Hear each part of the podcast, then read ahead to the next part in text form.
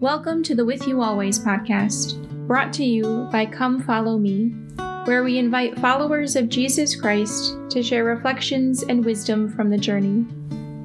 Our hope is to instill a recognition that God is indeed with us always. Today, Bethany Dingra shares what God has been doing in her life. Let's start off today's reflection by first listening to the gospel reading for today, and then I'll share how God has moved my heart through this reading. This is John chapter 3, verses 16 through 21. God so loved the world that he gave his only begotten Son, so that everyone who believes in him might not perish, but might have eternal life. For God did not send his Son into the world to condemn the world but that the world might be saved through him. Whoever believes in him will not be condemned, but whoever does not believe has already been condemned, because he has not believed in the name of the only begotten Son of God. And this is the verdict that the light came into the world, but people preferred darkness to light, because their works were evil. For everyone who does wicked things hates the light and does not come toward the light so that his works might not be exposed. But whoever lives the truth comes to the light, so that his works may be clearly seen as done in God. I was surprised by the verse that struck me the most from this reading. I expected that it would be the first one because it's one that I've heard many times and likely you have too. But instead, the verse that stood out to me comes in the middle. It says, And this is the verdict. The light came into the world, but people preferred darkness to light because their works were evil. It was jarring to read, and I almost felt like I was being shaken awake. I immediately felt this sadness because it didn't say that people preferred the darkness because there was no light or that they didn't know there was light, but simply that they preferred the darkness.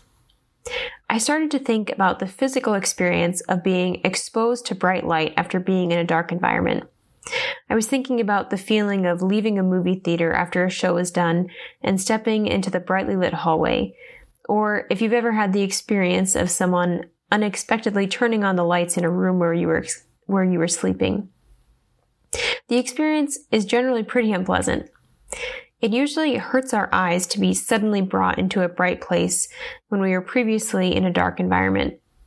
And not only that, but I think we can often experience a slight embarrassment too during these times as we stand there blinking and squinting as we adjust to being in the light once again. In thinking about these experiences, we can see how there can be a natural distaste for coming into the light in a physical sense. It's an experience that often shows our weakness and vulnerability. I then thought about how one of my favorite high school teachers would turn the lights back on in our classroom after we'd been watching a video or using the projector. She would go over to the light switches and then say, Okay, I'm turning on the lights in three, two, one, which would allow us to close our eyes or cover them if we wished, and then she would turn on the lights one switch at a time.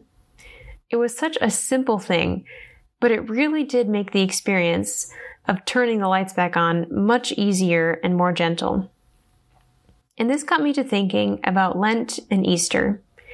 The church, in her wisdom, offers us the season of Lent before Easter as a time for us to break our attachments to our sins, to the things of the world, and to darkness, so that when Easter comes, we will be prepared to receive more fully the light of salvation that Christ has won for us. The church warns us and gives us time to get ready for the coming of the light of the resurrection so that we don't need to be afraid or to hesitate to step into the light. I know that for me, I didn't feel like I necessarily had the most fruitful Lent this year. I broke my fast many times, and at the end of Lent, I didn't feel like I was that much more free from the attachments I was wanting to work on. There are many places in my heart where I'm still preferring the darkness rather than choosing the light. But through the resurrection, there is hope. Christ, who has faced the darkness of death and the tomb, wants to accompany us as we turn and step into the light. I can ask Jesus to help me to choose the light when I would feel more comfortable remaining in darkness, and I can ask Him to do it in a way that's gentle too.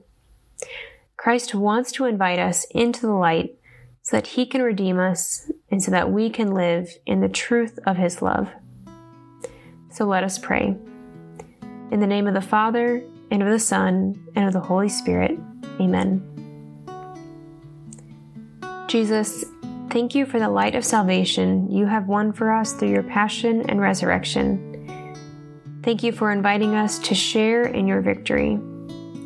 As we come to recognize the places where we still prefer to remain in darkness, please give us your grace to turn and step into the light of your love and your mercy. Amen.